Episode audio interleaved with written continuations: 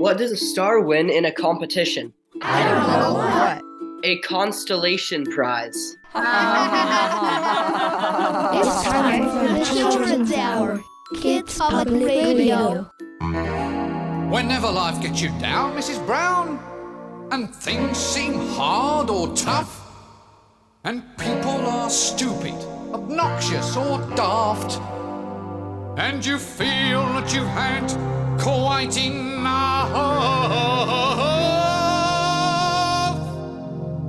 just remember that you're standing on a planet that's evolving and revolving at 900 miles an hour.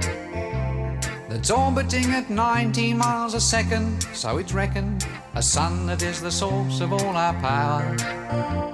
The sun and you and me and all the stars that we can see are moving at a million miles a day. In an outer spiral arm at 40,000 miles an hour of the galaxy we call the Milky Way.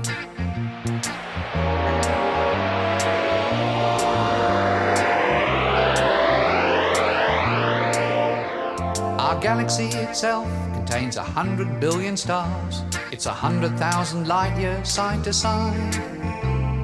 Bulges in the middle, 16,000 light years thick, but out by us it's just 3,000 light years wide. We're 30,000 light years from galactic central point. We go round every 200 million years. And our galaxy is only one of millions of billions in this amazing and expanding universe.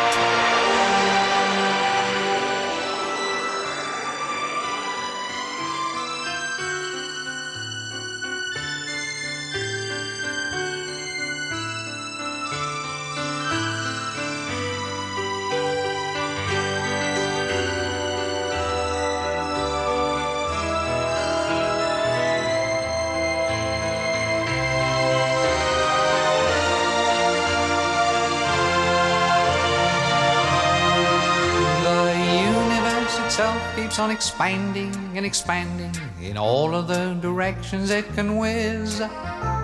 As fast as it can go, at the speed of light, you know. 12 million miles a minute, and that's the fastest speed there is. So remember when you're feeling very small and insecure, how amazingly unlikely is your birth. And pray that there's intelligent life somewhere up in space, cause there's bugger all down here on Earth. That's Monty Python from Monty Python Sings with the Galaxy song. Hello, I'm Katie Stone. You're listening to the Children's Hour. I'm here with a lot of great kids. Who's with us today? Hi, it's Corbett. Hi, my name is Lucas. Hi, my name is Kaibia. Hi, it's Joe. Hi, it's Lily May. Hi, this is Xander. Hi, it's Gareth. Hi, it's Kodiak. Well, thank you all so much for being here on Zoom and also out in listener land. The kids are on Zoom right now with us because we're going to be speaking with somebody who's in such a different time zone that we had to talk to him on Zoom. And Professor Raman Prinja wrote a brand new book called Wonders of the Night Sky. Astronomy starts with just looking up. It's an illustrated guide to what we can see just looking up in our own backyards, wherever we are standing here on this planet. I can't wait to talk to him. Stick with us. We're going to learn a lot about astronomy today on the Children's Hour. But first, this is Wendy and DB from Hey Big World. What do you see when you look up in the sky at night? What do you see when you look up in the sky at night? The first star I see, I wish I may, I wish I might. Have the wish. I wish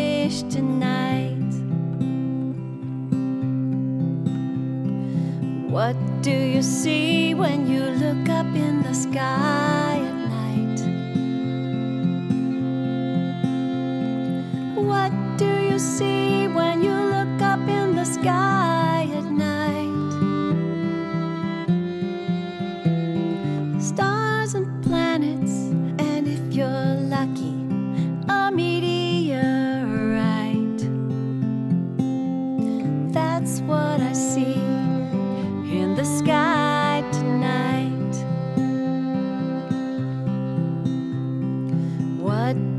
hear when you look up in the sky at night? Listen. What do you hear when you look up in the sky at night? A symphony of crickets just singing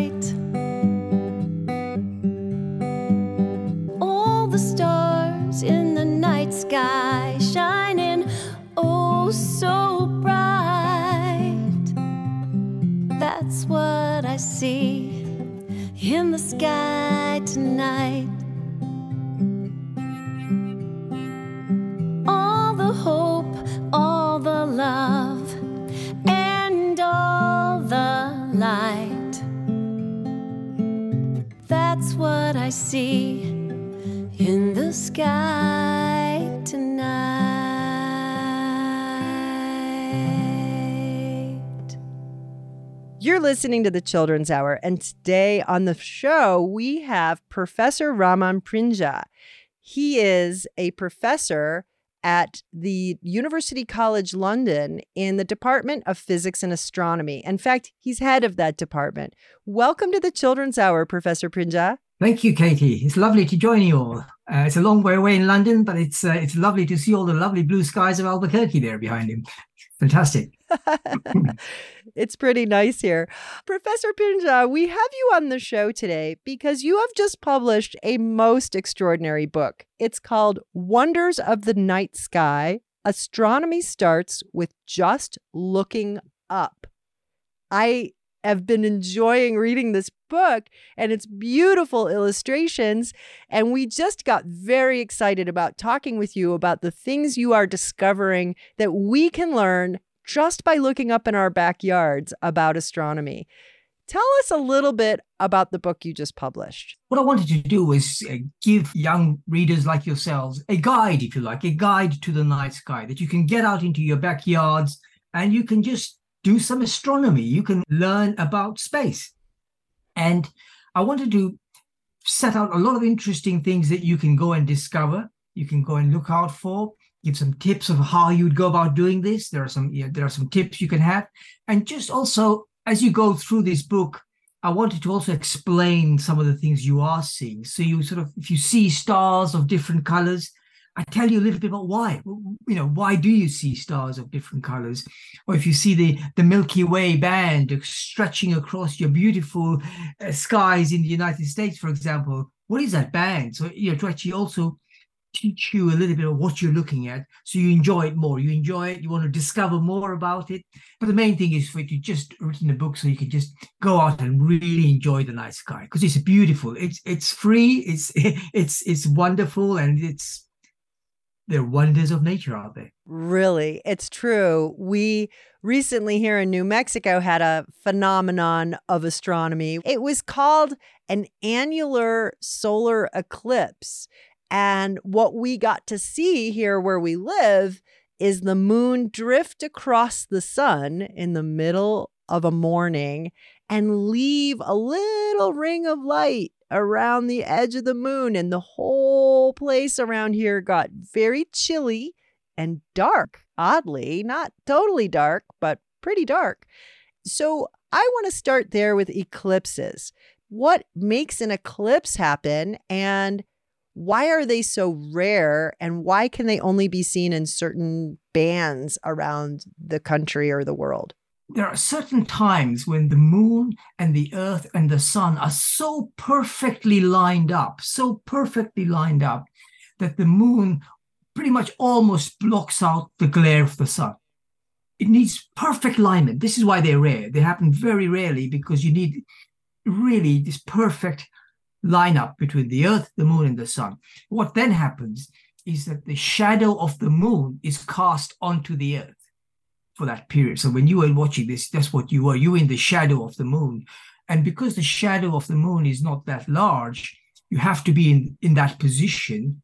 And as the moon then orbits around the earth, that shadow starts to travel across the earth. It can only be seen where the shadow is moving across the earth. So to see them, you have to be in the path of the shadow. I mean, you could chase it. If you're fast enough in an aeroplane, you could go with the shadow. That's fantastic. But most of us can't do that. Most of us have to wait and hope that in our hometown one day that shadow might pass. And you got very lucky in Albuquerque. And the total solar eclipse you're talking about, is going to happen on the 8th of April next year, is going to be even more remarkable because this time it will get really dark. You will, you won't be able to see your pals just standing a few yards away from you. It's going to be that dark in the daytime. And the birds are going to be very confused. The animals are going to get confused. It's going to get chilly, but it's going to be a true wonder of the day sky, but it's going to be like a night sky.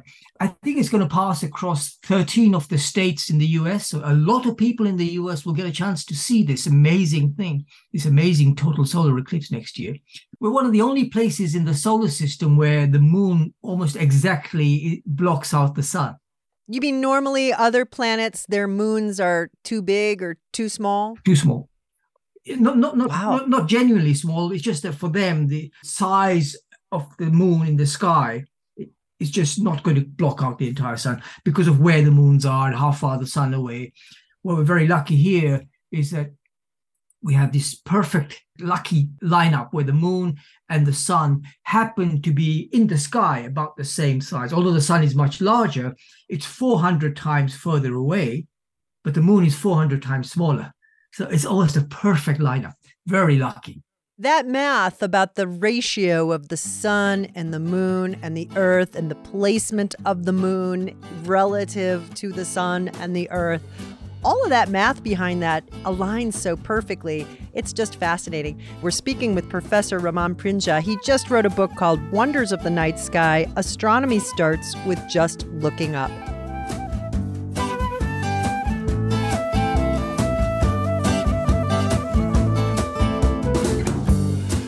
A nice day for a total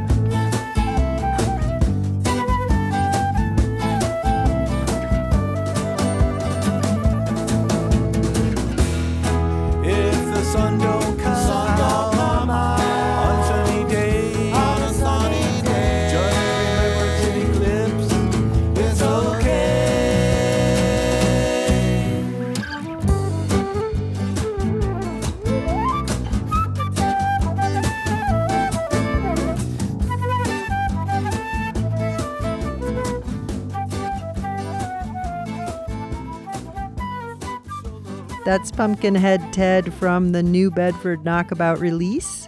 You're listening to the Children's Hour. I'm Katie Stone. And speaking of eclipses, a total solar eclipse is going to take place in North America on Monday, April 8th, 2024. You can learn a lot more. There's a link at children'shour.org. Look for this episode. Just look up. We've got more with Professor Raman Prinja, and we're going to explore more of our night sky just from our backyard. But first, this is Lisa Loeb, right here on the Children's Hour. Can you catch the moon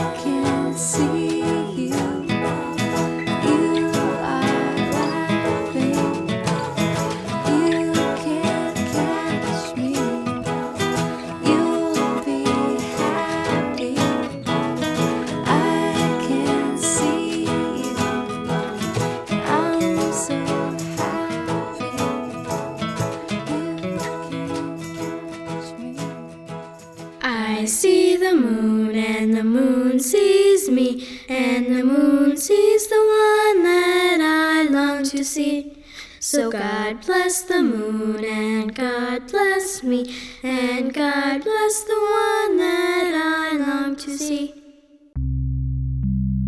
From Greg Brown's Bathtub Blues, that was I See the Moon. Lisa Loeb's title track off her Catch the Moon CD was before that. And in the background, you're hearing Poddington Bear. You're listening to the Children's Hour, and today we're exploring what we can see when we just look up from wherever we're standing on the planet after dark. For more information on anything you're hearing about, go to children'shour.org. This episode is called Just Look Up. You're listening to the Children's Hour. We'll be right back.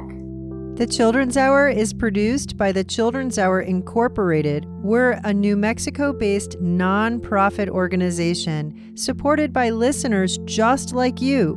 Learn more about us at children'shour.org.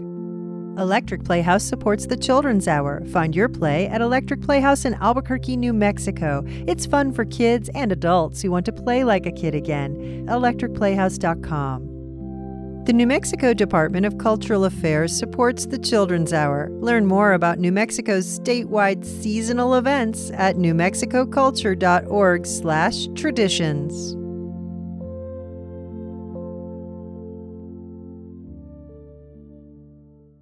Welcome back to the Children's Hour. Today on the show, we have the head of physics and astronomy at University College London with us, Professor Raman Prinja. The kids have a lot of questions for him about what we see when we just look up. So you said that the moon is 400 times smaller than the sun.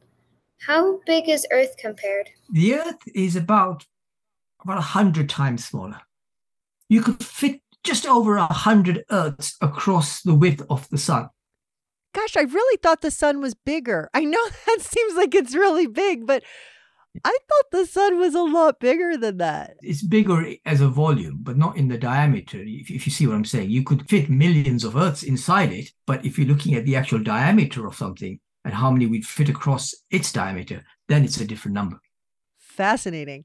Uh, how often do stars collide and what happens when they do? Stars don't collide very often, actually, because the space between stars is so wide. It's very rare for these stars to come and actually collide with each other. They're too far apart for this to happen. In the case where they do collide, it's because they were born very close together. Some stars, when they're first made, they're actually born and they're very close together. They start to spin around each other and come closer and closer. In those cases, you could have a big explosions of some kind. You could create, again, very exotic objects like these neutron stars and black holes could happen out of that when they do come together like that. They would have to be born pretty close together for that to happen. So it's pretty rare. Normally, stars Mm. are, are not going to go smashing into each other. Galaxies will smash into each other, but not stars. Wow. What does your research focus on? Here at the university in London, I study the most massive stars in our galaxy. So, not all stars are the same. The sun is actually a normal kind of star. Some stars are born maybe 20, 100 times more massive than the sun. So, I do my research on those stars. These are the stars that will end their lives in huge explosions called supernovae. And the things that are left behind are very strange, really bizarre objects called neutron stars and black holes. So I study the lives of these most massive stars uh, in, in our galaxies. When a supernova happens, does that ever get seen on planet Earth just by normal people like us not looking up with a telescope? Oh, yeah. So there are examples in cave drawings of people recording that they has happened. So I think uh, you you will you do see them. You do see them, but they have they're more they're they're rare rare events. Can you predict when it would happen? Can you say to us, and in five years, if you look up at such and such a place, you're going to see this event? we can predict them, but not at, not in five years. What we can do is we can tell that in a few million years something's going to happen. So, for example, uh, the beautiful constellation of Orion, which is a, one of the most amazing ones to explore, by the way, by just looking up with your eyes. It's Orion the Hunter. Great stories about this constellation. It has two massive stars, and one of them, Betelgeuse, is expected to go supernova and explode probably within about two to three million years. That's the best we can say. You can't say it's going to happen in five years. That's impossible. So it's not like an eclipse where you have a date. No, we just have to no. say, in a couple million years, you'll see this. So I heard you talk about black holes, and I know that black holes are dark matter, but what really is dark matter? Black holes aren't, really dark matter. Black holes are really very, very dense regions of material that's just got ripped apart, spaghettified, if you like. So it's not really dark matter in that sense. Dark matter that you read about is particles, if you like, material that has a gravity, but it's in very, very small particles all over the place. So, for example, the sun, there are streams of amazing particles, smaller than an atom, that are floating around. And there are so many of them that they have a gravity, we can't see them. That's why they call them dark. You know, you can't see them with your telescopes. That's why they call them dark. But they have a gravity, they have a mass. So that's what dark matter is. It's kind of a miracle anyone could even discover something that you can't see that's just a dark spot and know that it has a mass. How do you know it has a mass if you can't see anything? How would you even know to look at that spot and say, let's look at this really dark spot? Because what happens is it has a gravity. So you know something's out there, right? Okay, it might be invisible. You can't see the same thing with black hole. You can't see a black hole. But if a no, if a normal star comes near a black hole, you can see the normal star being pulled into this space, into that area. So something's pulling it. We know something's pulling it. We can't see it. Because it has a gravity, we can work out there must be something there, right? Mm. We're talking with Professor Raman Prinja. He has just written a book called Wonders of the Night Sky Astronomy Starts with Just Looking Up. He's the head of the Department of Physics and Astronomy at the University College in London. You're listening to the Children's Hour. We'll be right back.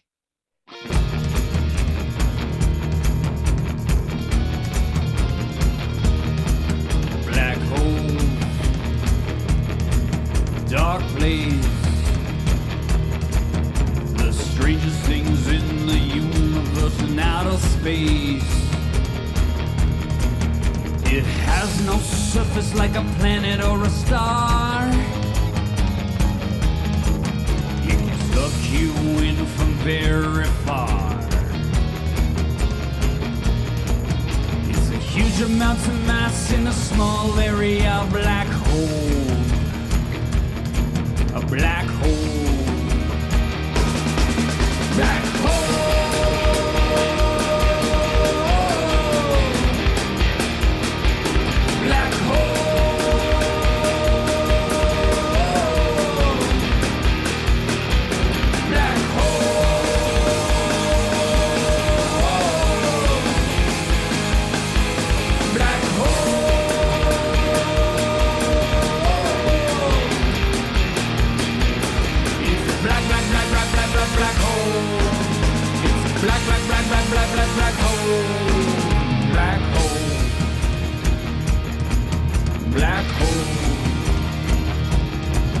They can be seen when we know that they exist. Because matter schools around like the turning of a disc. They become really hot and give off X biggest can be found in the Milky Way. Objects that fall into black holes are stretched to breaking point.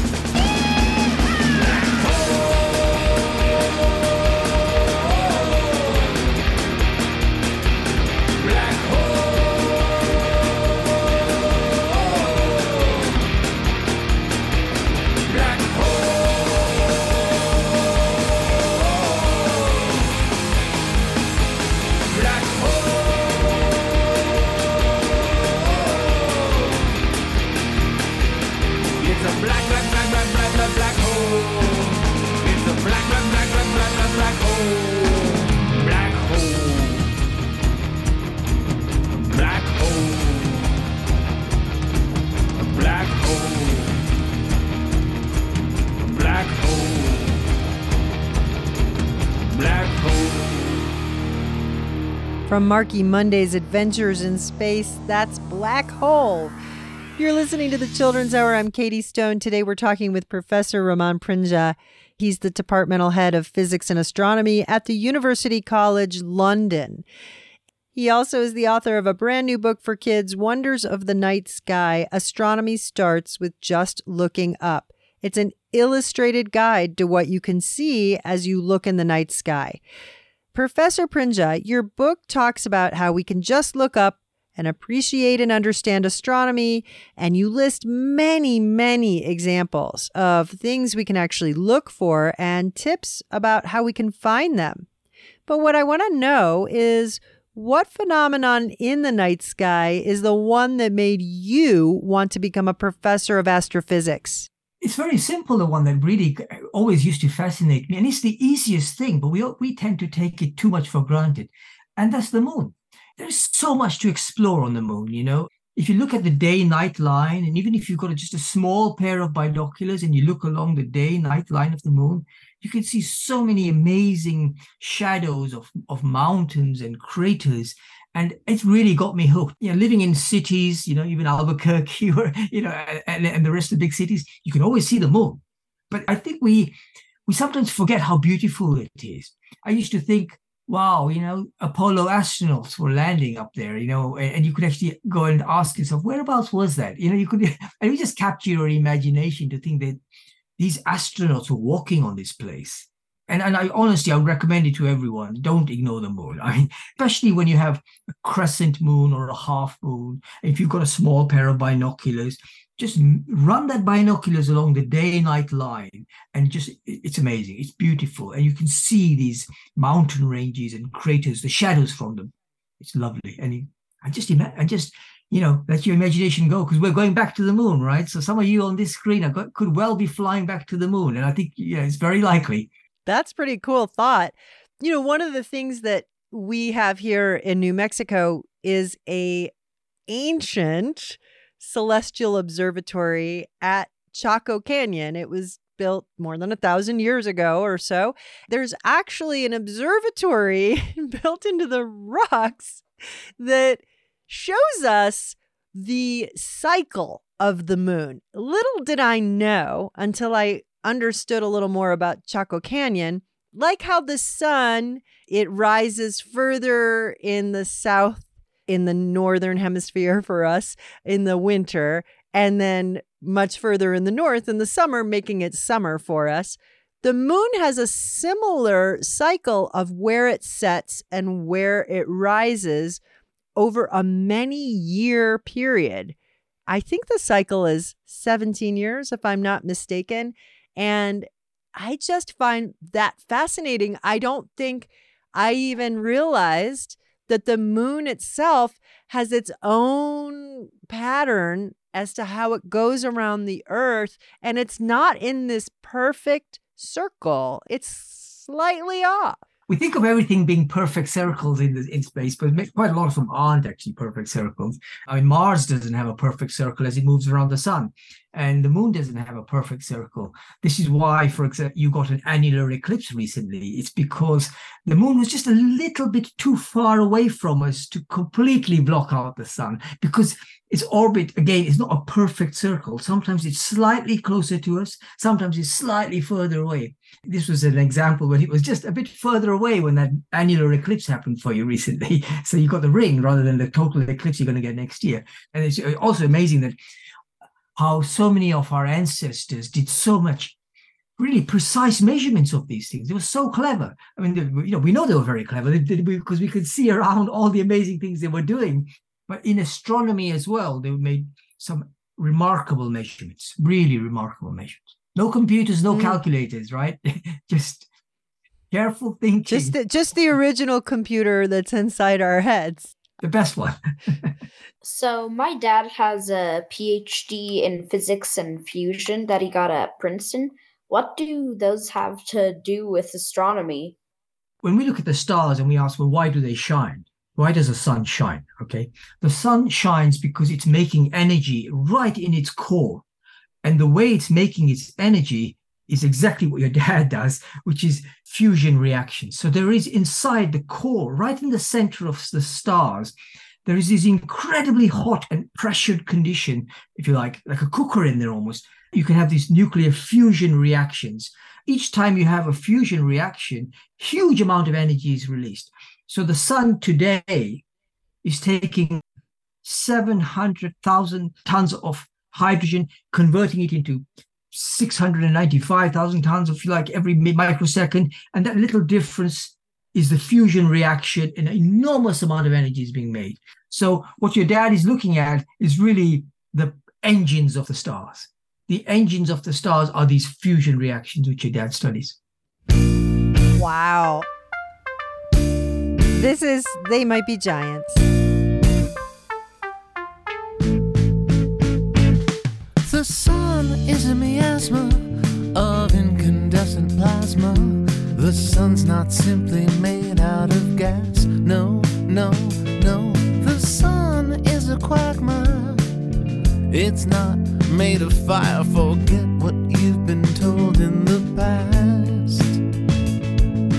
Plasma. Electrons are free. A fourth state of matter, not gas, not liquid, not solid.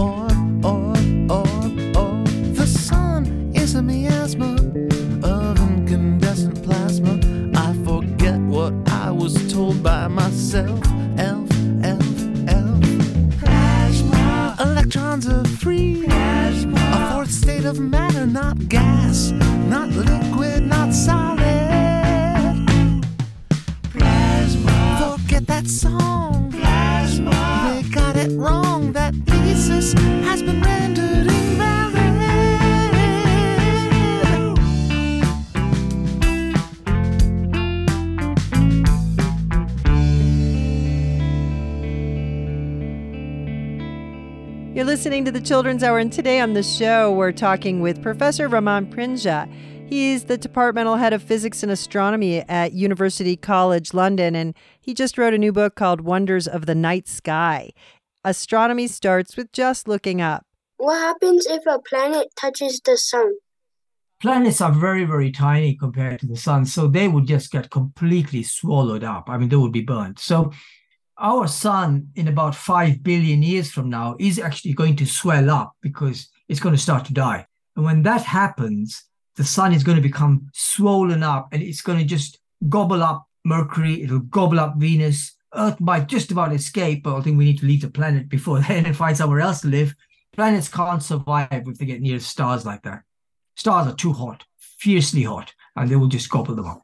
Well, it makes me wonder about solar flares.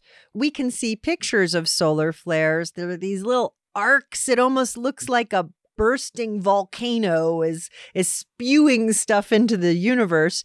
And when I think about solar flares, I think about a lot of things like the auroras that we can see on planet Earth. Right. That's when you're in a certain part of the planet, usually pretty far north or pretty far south towards the poles, where the sky starts just looking weird, like there's colorful waves happening Yeah. in the night sky.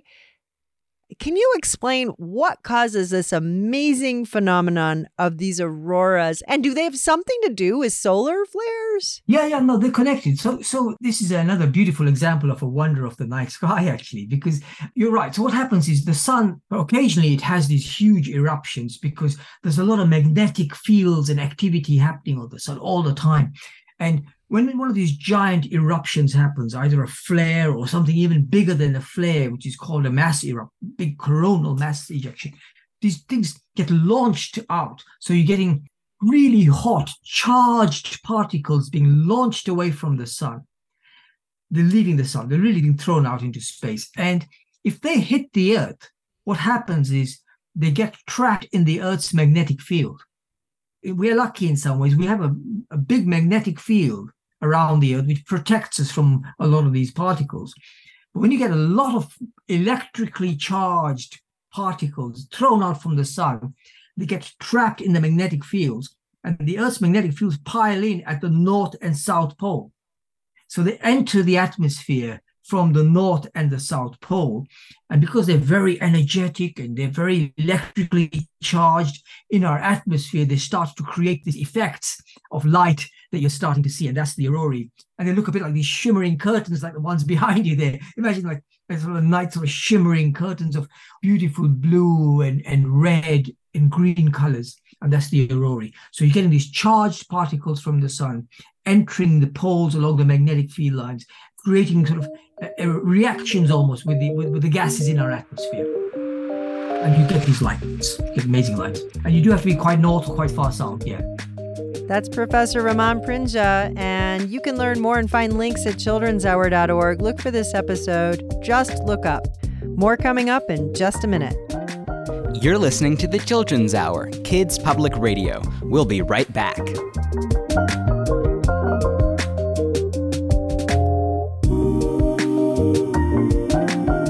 To the Outpost Performance Space in Albuquerque, New Mexico for hosting the Children's Hour. Support for the Children's Hour is provided by United Way of North Central New Mexico.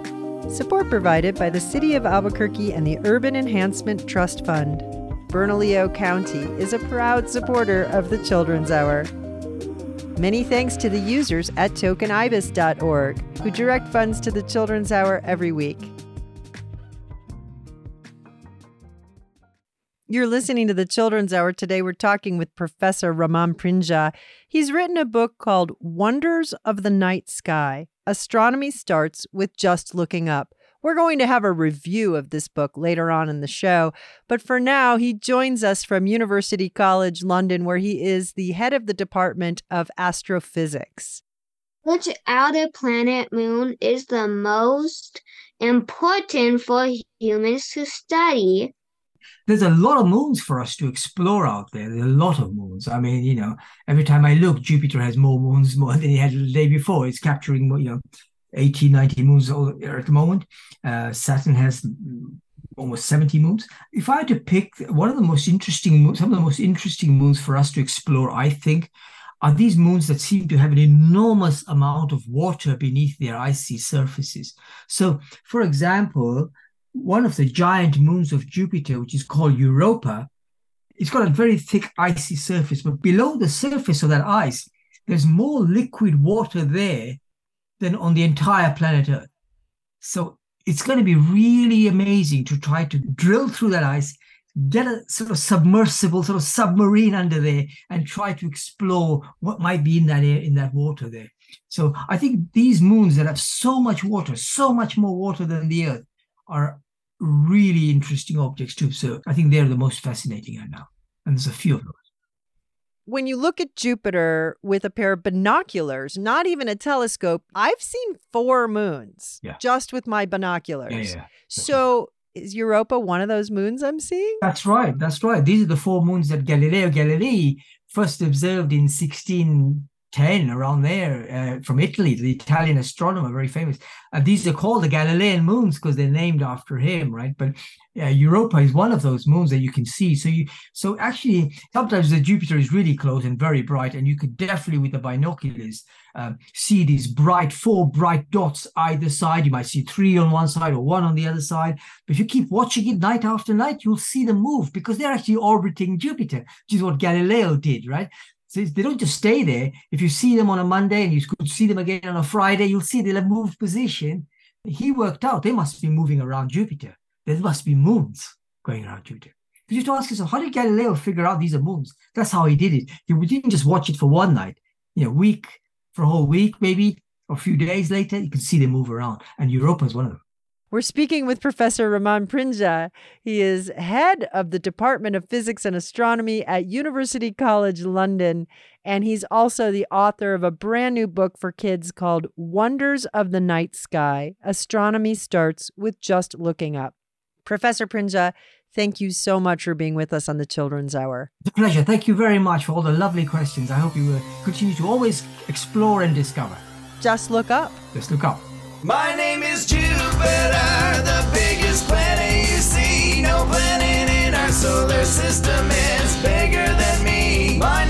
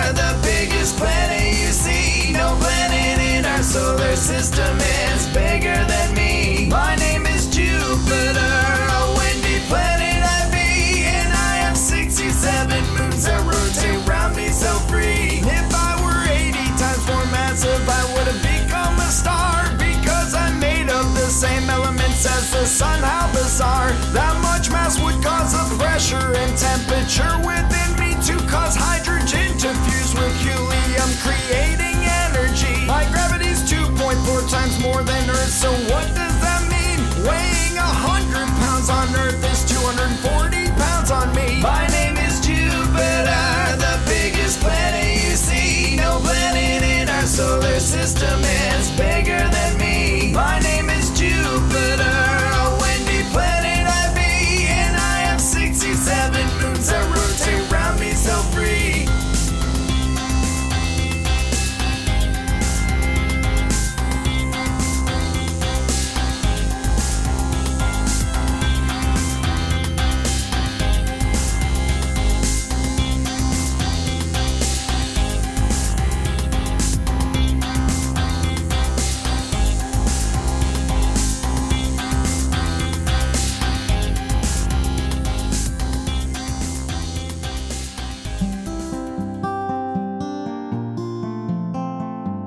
This is Katie Stone, and I've been captivated by the illustrations and text in Professor Raman Prinja's new book, Wonders of the Night Sky Astronomy Starts with Just Looking Up, illustrated by Jan Bielecki and published by Aladdin, an imprint of Simon & Schuster.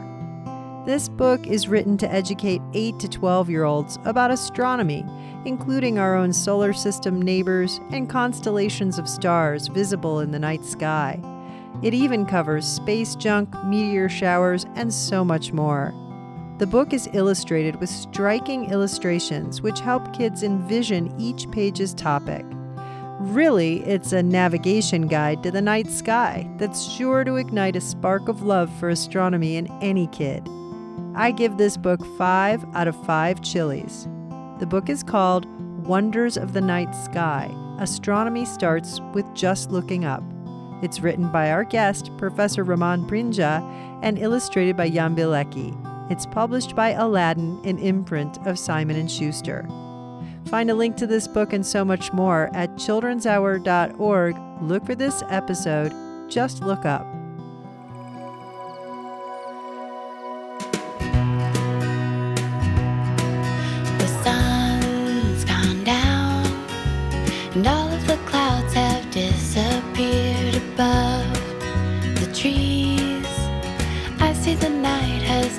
To black, so I walk outside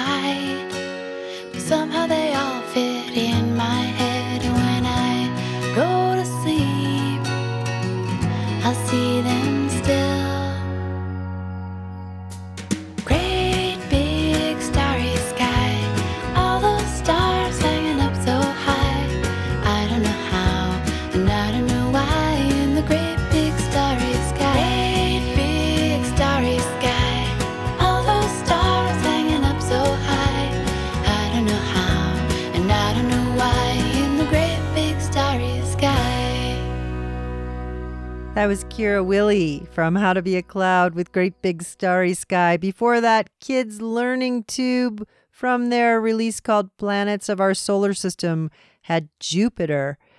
And behind my little book review, that was Claudia Robin Gunn. She has a release called Little Wild Universe.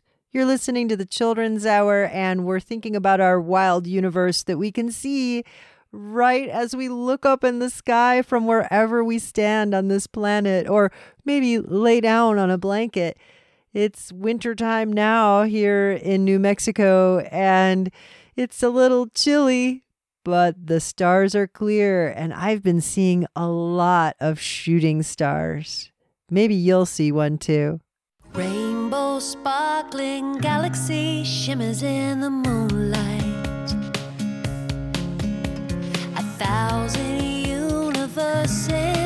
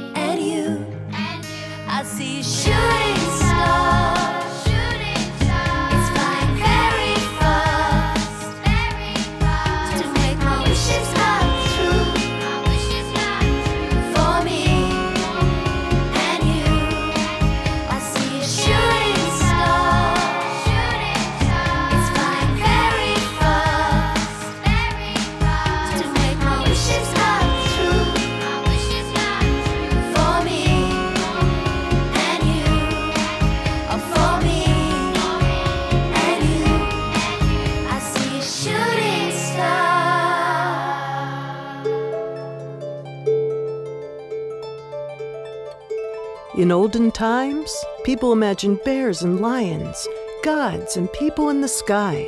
They thought they saw winged horses and wriggling snakes, sailboats and beautiful maidens. They invented interesting stories to explain how those constellations got there. That's how they got their names. Today, astronomers use the constellations to locate the stars.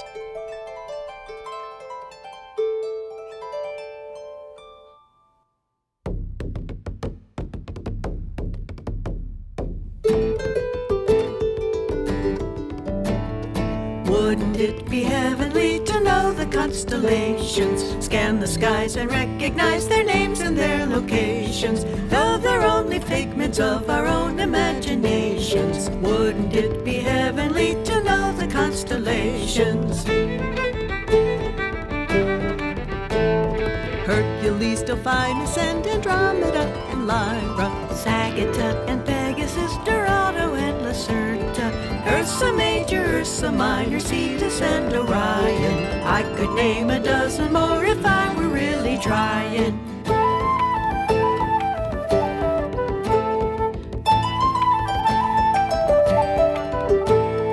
In the zodiac, you'll find a dozen constellations. You can trace them in the sky with just a little patience. Leo, Virgo, Scorpius, and Gemini and Taurus. These are five, now who can name the other seven for us?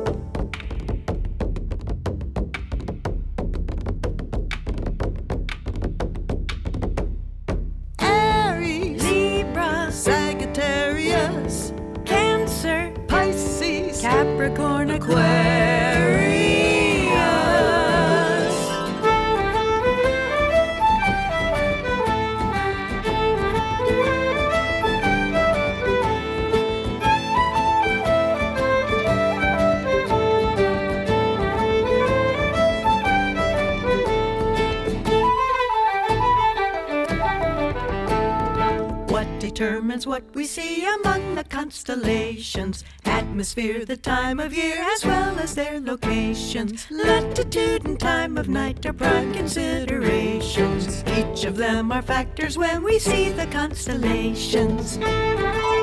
We're out of time on the Children's Hour. I'm Katie Stone. You're hearing in the background Kathy Fink and Marcy Marxer. Zoom a Little Zoom, A Ride Through Science is the name of that release. And Jackie B and the mini band gave us Shooting Star. Thanks for listening to the Children's Hour. We'll catch you next time. The Children's Hour is produced by the Children's Hour Incorporated, a New Mexico nonprofit.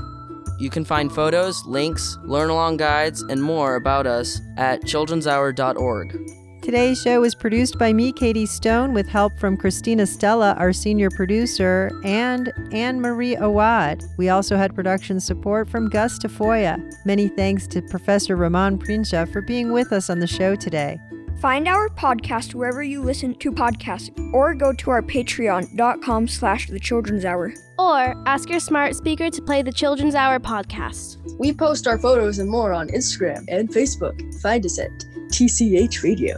Our theme music was written by C.K. Barlow. The Children's Hour is distributed by PRX, the Public Radio Exchange, and by the Pacifica Radio Network. Thanks for listening to the Children's Hour, Kids Public Radio.